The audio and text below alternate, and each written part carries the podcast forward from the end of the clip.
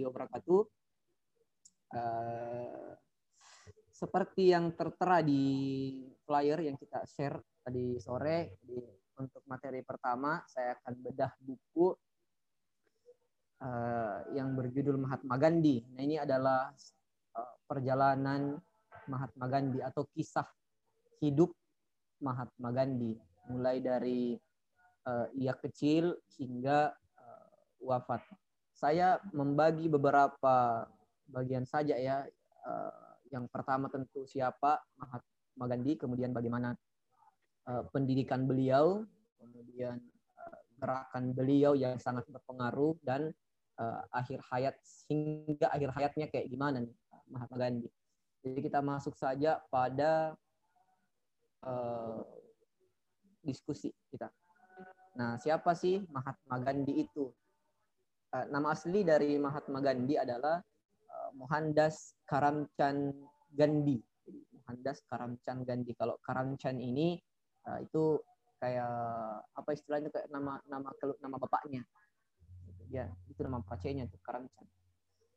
Uh, Mahatma itu sebenarnya ya atau yang familiar kita uh, sering dengar itu adalah gelarnya ya, gelar yang diberikan kepada Mahatma Gandhi oleh seorang penulis dari Inggris saya lupa namanya tapi tercatat kok dalam buku itu. Silahkan teman-teman rujuk uh, Mahatma itu sendiri artinya adalah jiwa yang agung.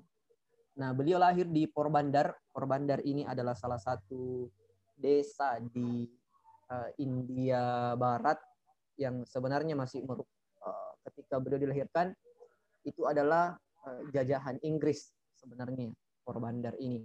Ia lahir pada 2 Oktober 1868.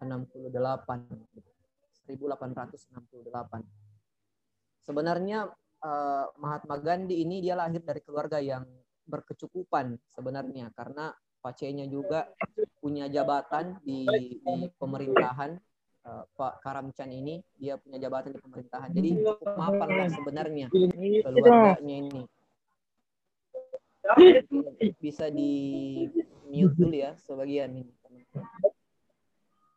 uh, ia lahir dari keluarga yang cukup mapan, tetapi menariknya karena uh, sekalipun ia berkecukupan, tetapi Mahatma Gandhi tidak pernah sombong gitu dengan apa yang dia punya. Dia tetap tampil uh, sederhana, sangat merakyat, ya, sangat merakyat, sangat dekat dengan rakyat kecil, terutama orang-orang miskin di India pada saat itu. Karena di waktu di, di masa kehidupan beliau bahkan 80% orang Indonesia itu dikategorikan sebagai warga miskin.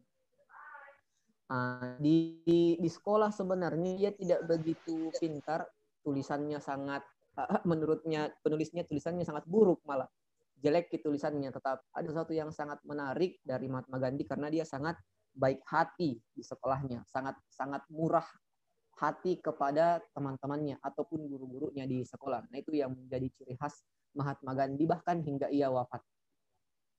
Uh, setelah SMA, eh, ayahnya menyuruh ia menjadi dokter sebenarnya, tapi uh, keluarganya yang lain tidak menyetujui itu karena sebenarnya Mahatma Gandhi juga punya keinginan sendiri, punya cita-citanya sendiri. Ia uh, kemudian kuliah di Universitas College London mengambil jurusan hukum India dan jurisprudensi. Nah itu. Uh, di ketika ia kuliah di Inggris uh, ini menarik nih karena uh, beberapa dosen kemudian beberapa teman-temannya dan bahkan seniornya juga mengajak dia untuk belajar lebih banyak tentang Injil, belajar lebih banyak tentang Bible. Kayak di, dipanggil Ki untuk pindah agama, kayak bahasa kasarnya seperti itu. Tetapi kemudian ia menolak tidak kedengaran suaranya. Oh iya. Tidak kedengaran suaranya, Bung. Ada nih, tidak kedengaran. Kayaknya itu pengaturan uh, pengaturan Zoom-nya deh. Iya, karena, ya, yang, lain, lain karena yang lain dengar. Coba uh, sebelum join uh, masuk di Zoom, kemudian uh, di masuk di pengaturannya dulu karena biasa ada itu yang otomatis ter unmute Hmm. Ya biar juga saya bicara kayaknya nggak dia dengar juga sih karena Tunggu ya. Ah, jelas. Iya. Jelas suaranya kak, jelas. Eh, ini share share Pak.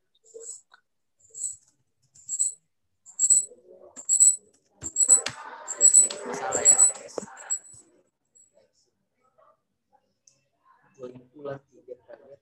Sudah Oke. kedengaran, sudah kedengaran. Oke, silakan dilanjut. Oke. Saya lanjut ya. Kita langsung masuk di slide yang kedua. Bar eh, dia Mahatma Gandhi tetap percaya kepada keyakinannya dari awal yakni eh, Hindu dengan eh, kitab-kitabnya. Jadi dia tidak pernah berpikir untuk pindah keyakinan gitu. Ketika dia kuliah di Inggris nih. Kan biasa kebanyakan begitu kalau pindah ke dunia barat cara pandangnya terhadap hal-hal yang sifatnya apa agama misalnya atau kebudayaan gampang tergoyang. Nah, kalau Mahatma Gandhi enggak. Ada dua peristiwa penting sebenarnya yang uh, sangat mempengaruhi cara berpikir Gandhi. Nah, setelah dia kuliah, dia pulang kembali ke India dengan gelar sarjana hukum itu, kemudian dia kerja di pemerintahan uh, Inggris. Jadi di India itu ada pemerintahan India, ada pemerintahan Inggris dulu, ada dua pemerintahan di situ dia kerja di pemerintahan Inggris sekalipun dijajah tetapi tetap bisa sepertinya ya kalau pembacaan saya tetap bisa membangun uh, komunikasi yang baik antar dua negara ini sekalipun India dijajah pada saat itu. Nah, kakaknya Gandhi bernama Laksmidas itu bermasalah dengan pemerintah Inggris. Kemudian Gandhi berusaha untuk uh, memediasi nih supaya uh, apa persoalan ini bisa diselesaikan dengan baik-baik tapi alih-alih bisa menyelesaikan persoalan itu, Gandhi malah diusir keluar dari uh, kerajaan, kerajaan Inggris pada saat itu di India. Nah, uh, kemudian Gandhi mengundurkan diri, dia mengundurkan diri di sebagai ahli hukum di kerajaan Inggris pada saat itu, pemerintahan Inggris. Uh, dia menerima tawaran untuk bekerja di ada sebuah perusahaan yang meminta jasanya sebagai ahli hukum dan akan dipekerjakan dua tahun di Afrika Selatan. Nah, kemudian ia mengambil uh, apa pekerjaan itu, kemudian pindah di Afrika Selatan selama Selatan ternyata itu sangat banyak warga India yang bekerja di sana. Nah, satu hari ketika Gandhi naik kereta, dia punya tiket kelas 1 pada saat itu. Kemudian Gandhi dipanggil gitu. dia dipindahkan ke eh, apa kayak kelas ekonomi tapi mereka bercampur dengan barang kayak begitu jadi tempatkan di situ. Kemudian Gandhi protes kenapa saya dipindahkan? Eh, tiket saya ini kan kelas satu. Kemudian eh, apa eh, sipir di kereta tersebut mengatakan bahwa eh, ini ini bukan tempat kulit berwarna seperti kamu. Dia kan agak agak coklat ki warna kulitnya toh, kemudian dipindahkan. Nah, menurut Gandhi ini adalah uh, perilaku rasial yang tidak bisa dimaafkan. Uh, Jadi ada dua hal sebenarnya yang membuat Gandhi dua hal peristiwa yang membuat Gandhi tergugah hingga kemudian uh, melakukan perlawanan. Yang pertama adalah perilaku diskriminasi terhadap warga sipil. Dalam hal ini menjadi contoh adalah kakaknya. Kemudian yang kedua adalah uh, perilaku rasial gitu. Pemerintahan Inggris yang ada di uh, Afrika yang mendiskriminasi mereka yang berkulit gelap. Nah itu uh, rasial ini sebenarnya teman-teman bukan hanya dahulu bahkan sekarang sampai sekarang masih ada. Ada biasa kalau di, di sepak bola itu pemain-pemain sepak bola yang berkulit uh, gelap biasanya diolok-olok dengan sebutan uh, apa monkey atau dibuang uh, pisang ke dalam lapangan. Itu bisa kita banyak saksikan. Misalnya Dani Alves kemarin saya lihat dibuang atau Balotelli sampai-sampai menangis karena dia dipanggil oleh monkey ataupun penonton misalnya teriak memukul-mukul dada seperti uh, King Kong nah, itu adalah uh, gerakan rasial yang tidak dibenarkan. Gitu. Itu dari dulu Gandhi sudah melakukan perlawanan terhadap itu. Next, kita masuk di uh, slide yang ketiga. Berdasarkan peristiwa itu, ya Lois Bota mengatakan saya telah melihat pengalaman yang lebih pahit sebagai pelajar berharga menyimpan amarah dan merubahnya menjadi energi dengan demikian amarah yang terkendali akan menjadi kekuatan yang dapat merubah dunia. Jadi problem besar yang kita hadapi itu sebenarnya bisa menjadi kekuatan tersendiri untuk kita bangkit. Ini sebenarnya kalau menurut Luis Bota adalah selama kita mampu mengendalikan amarah ya atau respon negatif kita terhadap satu persoalan itu karena kita jengkel terhadap satu persoalan itu selama kita mampu mengendalikan amarah kita amarah itu sendiri sebenarnya menjadi kekuatan kita untuk melakukan perlawanan. Di bedah-bedah buku sebelumnya saya juga sudah menjelaskan misalnya kita bicara tentang feminisme ketika Sima istri dari Syedina Ali didiskriminasi dalam hal ini tanah Fadak diambil padahal itu adalah haknya amarah itu yang dimanfaatkan untuk melakukan perlawanan. Sehingga eh, problem besar yang kita hadapi sebenarnya itu adalah memberikan kita kekuatan tersendiri selama kita mampu mengendalikan amarah tersebut gitu. Tidak melakukan perlawanan secara babi buta itu nanti, kita bahas bagaimana perlawanan terhadap pemerintah yang zalim next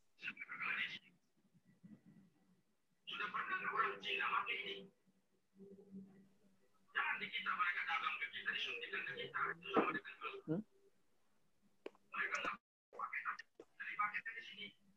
Nah,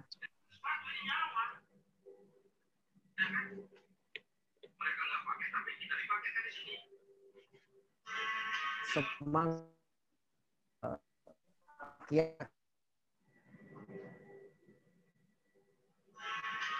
dan kemudian memanfaatkan amarah itu dengan baik. Uh, melihat problem karena banyak warga India yang bekerja di Afrika Selatan dan selalu mendapat uh, diskriminasi, ya, uh, tidak diterima ras ras dari uh, India tidak diterima secara baik, sukunya tidak diterima secara baik di Afrika.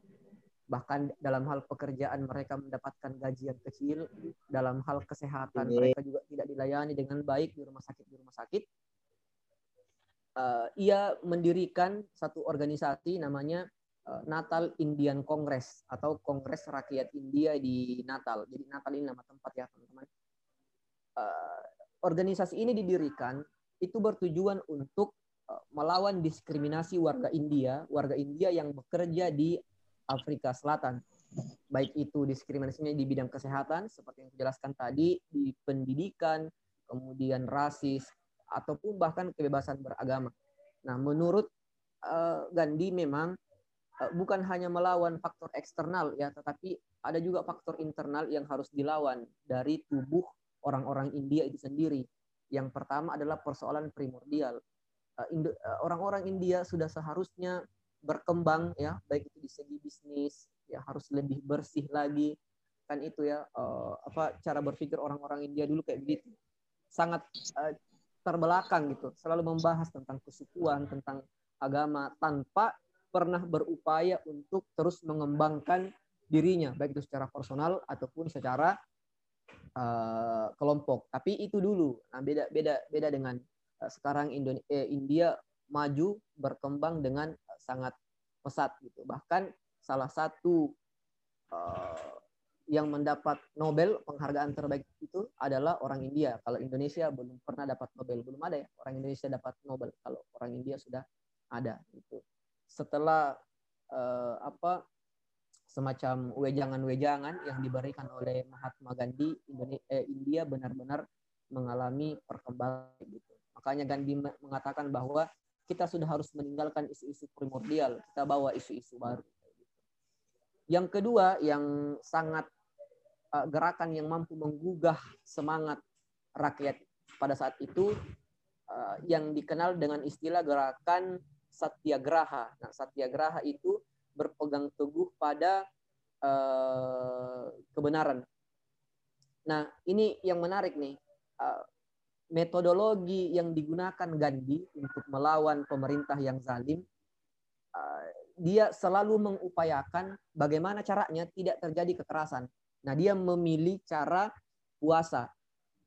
Jadi Gandhi puasa selama uh, tiga hari, ya. Kemudian para pengikutnya disuruh puasa selama 24 jam. Gitu.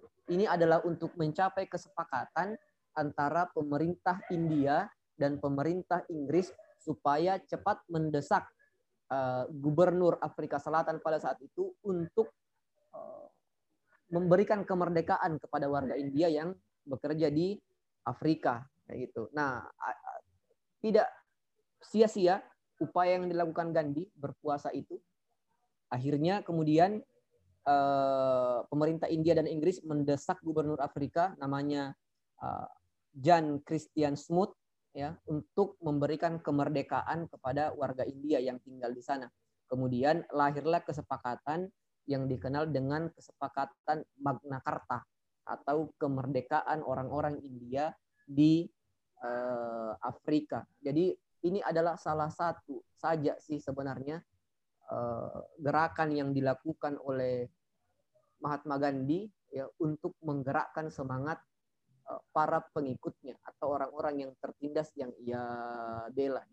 Jadi memang dia punya kemampuan komunikasi yang sangat baik dan bukan hanya komunikasi tetapi dia juga rela untuk berkorban lebih uh, banyak ketimbang orang lain. Nah, menurut saya salah satu definisi dari pemimpin adalah ketika dia berani lebih berkorban, lebih banyak berkorban lebih banyak ketimbang orang lain. Nah, itu salah satu ciri pemimpin menurut saya.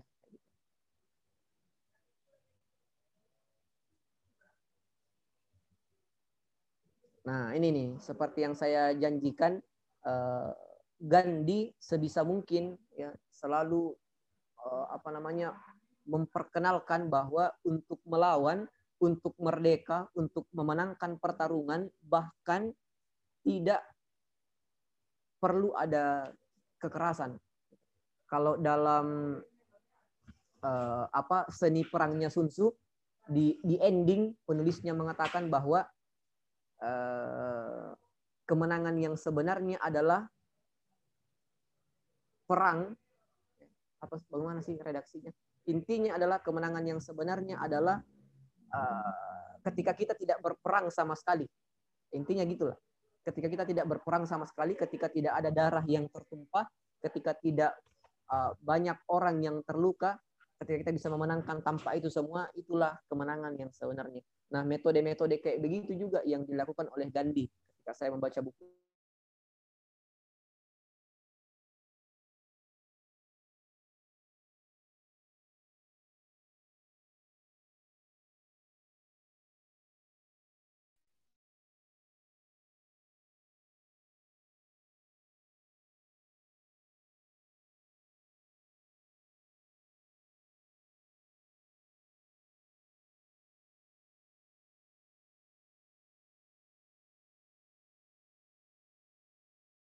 ya dari Muslim dan uh, Hindu itu saling uh, Akan itu sih sebenarnya salah satu uh, problem uh, yang sangat lama yang terjadi di India itu antara Muslim dengan uh, Hindu. Oke, okay. uh, ini Desi. Yang lainnya kedengaran nggak suaranya? Sudah, sudah kedengaran kak, sudah kedengaran. Ya, ringan kan. Karena dari, dari tadi saya masih kedengaran aja sih. Oke, okay, silakan dilanjut kak. Jadi aman. Oke, okay. kita uh, lanjut puasa dalam gerakan satyagraha dan juga ketika uh, para pendukung Gandhi bertengkar ya antara Muslim dengan Hindu. Jadi Gandhi uh, puasa, bahkan ia puasa selama kalau misalnya mereka belum akur, Gandhi bersikeras bahwa saya akan tetap puasa. Itu akan pokoknya puasa terus kalau tidak akur ke ini. Sampai-sampai datang mi uh, merayu tuh, Gandhi makan ini. Gandhi makan buka masa puasa terus. Kok Gandhi? Gandhi mengatakan bahwa ya selama uh, saya akan tetap puasa. Nah, akhirnya karena tidak tega melihat pemimpin mereka atau orang yang mereka sangat hormati ini tidak makan dan tidak minum, akhirnya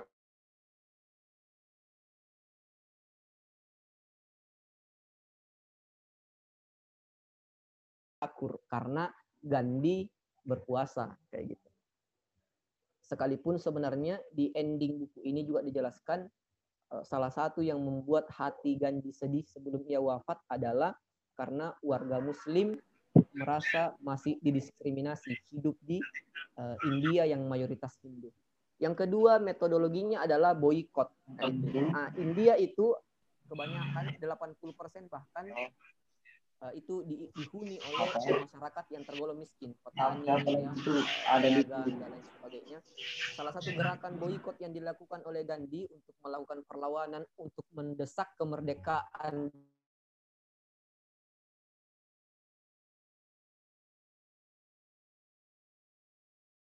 uh, pakaian, uh, makanan juga. Kemudian dia memboikot uh, bank, memboikot toko-toko, ya. Kemudian memboikot juga tidak menjual hasil panen pertanian mereka hanya dikonsumsi oleh mereka-mereka uh, saja, tidak dijual kepada masyarakat elit.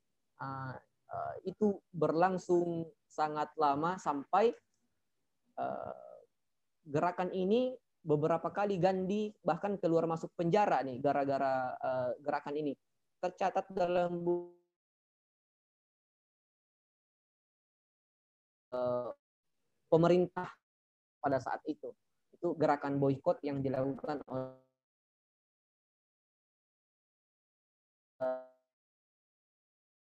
halnya dengan metode-metode kayak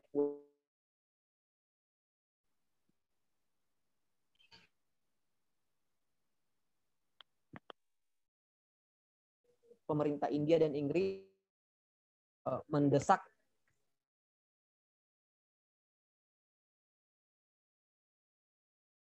di uh, apa halus itu ketimbang melakukan secara langsung. Nah kita kan uh, pilihan gerakan kita agak ekstrim biasanya. Langsung baku pukul gitu. Yang kita saksikan di bukan berarti itu salah ya tetapi masih ada cara-cara yang lain. Next kita masuk pada uh, bagian yang terakhir. Kita masuk pada bagian yang terakhir. Di next dong. Udah ya. Nah.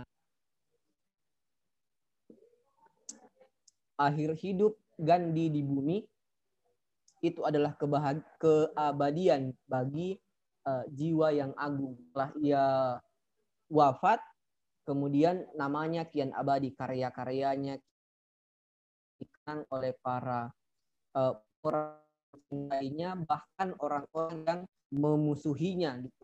Ternyata pernah hidup seorang Gandhi, seorang yang konsisten dengan apa yang ia perjuangkan, dan seseorang yang sangat uh, sederhana tanggal 15 Agustus 1947 ya kemudian uh, India merdeka pada saat itu. Nah ini tadi yang membuat hati uh, Gandhi terluka adalah ketika warga muslim ingin meminta negara terpisah. Jadi dia minta dipisahkan dari uh, apa namanya uh, warga yang mayoritas Hindu supaya tidak mendapat lagi diskriminasi. Ini yang membuat hati dan sekalipun kita sudah berhasil merdeka, ya, saya belum berhasil mewujudkan persatuan di uh, negeri saya sendiri. Itu yang membuat Gandhi uh, apa sedih bahkan hingga ia wafat kayak gitu. Nah, uh, ketika Gandhi mati sebenarnya ia banyak juga dibenci oleh warga Muslim karena ya tetap uh, orang-orang Muslim yang ekstrim pada saat itu menganggap bahwa eh sudahlah gantikan orang Hindu. Dia adalah musuh kita. Begitupun sebenarnya dengan orang-orang Hindu yang juga fanatik, yang juga sangat ekstrim. Karena merasa uh, Gandhi sekalipun dia Hindu, dia telah bergabung dengan komplotan orang-orang Muslim yang tidak pernah akur dengan kita. Karena Gandhi ini kan selalu bersikap adil di tengah perseteruan antara dua kelompok, antara Hindu dengan Muslim. Dia selalu berlaku adil. Nah, akhirnya oleh orang-orang yang sangat ekstrim pada dua kelompok ini, dia malah uh, dibenci. Mohon maaf Kak, suaranya terlalu kecil. Oh, mungkin headsetku atau volume tak deh yang bermasalah. Saya kasih dekat headsetnya nah. Aman, aman jika aman. Oke, oke, oke. Nah, pada tanggal 30 Januari tahun 1948 ini tiga tahun setelah kita eh, apa merdeka, setelah eh, Bung Karno membacakan proklamasi pada 45. Oh, setelah ini ternyata kita dua tahun lebih dulu merdeka daripada uh, India. Nah, uh, beliau ditembak oleh seorang Hindu yang sangat ekstrim, Hindu yang uh, fanatik, namanya Naturam Godse. Dia ditembak ketika dia berjalan di satu uh, sore di bawah pohon. Dia ditembak dan uh, menurut orang-orang yang diwawancarai, yang dekat dengan ia ketika beliau uh, akhir-akhir wafatnya itu ternyata Gandhi sempat mengatakan menyebut uh, He Rama Rama dia sempat menyebut He Rama bukan lagu India nih. Dia sempat menyebut He Rama He Rama ternyata artinya adalah uh, oh Tuhan. Jadi dia menyebut nama uh, Tuhan. Ya. Ya mungkin ini akan bias gitu di kepala kita. Tuhan yang mana nih yang yang dimaksud? Ya, tentunya adalah Tuhan yang Gandhi yakini sebagai uh, Tuhannya. Karena Gandhi juga adalah uh, sosok yang sangat agamis, yang sangat taat, tunduk dan patuh terhadap agama yang ia pilih, agama yang ia uh, yakini. Dalam hal ini uh, Hindu. Bahkan saya mengutip kata-kata yang sangat indah dari Mahatma Gandhi di slide terakhir. Tolong bar tunjukkan slide terakhirnya bukti bahwa Gandhi sangat religius. Beliau mengatakan bahwa tidak ada kesia-siaan yang menguras tubuh kecuali kekhawatiran dan orang-orang yang punya keyakinan pada Tuhan seharusnya merasa malu kalau masih mengkhawatirkan sesuatu. Mahatma Gandhi. Uh, pesan yang saya tangkap dari kata-kata uh, Gandhi ini adalah bahwa yakinlah Tuhan akan menyelesaikan eh, persoalan-persoalan yang kau hadapi. Bahkan persoalan yang kita dapatkan itu pun yakin saja bahwa itu sesuai dengan kualitas kita, sesuai dengan kapasitas kita mendapatkan ujian tersebut. Sehingga kalau kita khawatir berlebihan terhadap problem yang kita hadapi, kita khawatir besok tidak bisa makan, kita khawatir besok tidak bisa tidak bisa mendapatkan jodoh mungkin atau tidak bisa mendapatkan pendidikan yang layak mungkin ketika kekhawatiran itu mengganggu kita kata Gandhi uh, seharusnya kita malu karena khawatir berlebihan. Atau kalau katanya Sujiwo Tejo uh, menginjak-injak Tuhan adalah khawatir bahwa besok kita tidak bisa uh, makan. Kayak itu. itu buk bahwa Gandhi sangat religius sebenarnya. Kayak gitu. Saya tidak akan menjelaskan lebih panjang lebar ya pertanyaan yang tadi Tuhan yang mana nih yang dimaksud ini bukan forumnya deh kayaknya lagi pula uh, saya tidak punya banyak referensi untuk membahas keagamaan seperti apa yang diyakini oleh Gandhi secara dalam kayak gitu. Jadi mungkin itu saja Muhammad Albar uh, pengantar diskusi saya malam hari ini. Thank you. Maaf kalau ada salah-salah kata, maaf kalau ada belibet atau berlebihan. Billahi taufiq wal hidayah. Wassalamualaikum warahmatullahi wabarakatuh.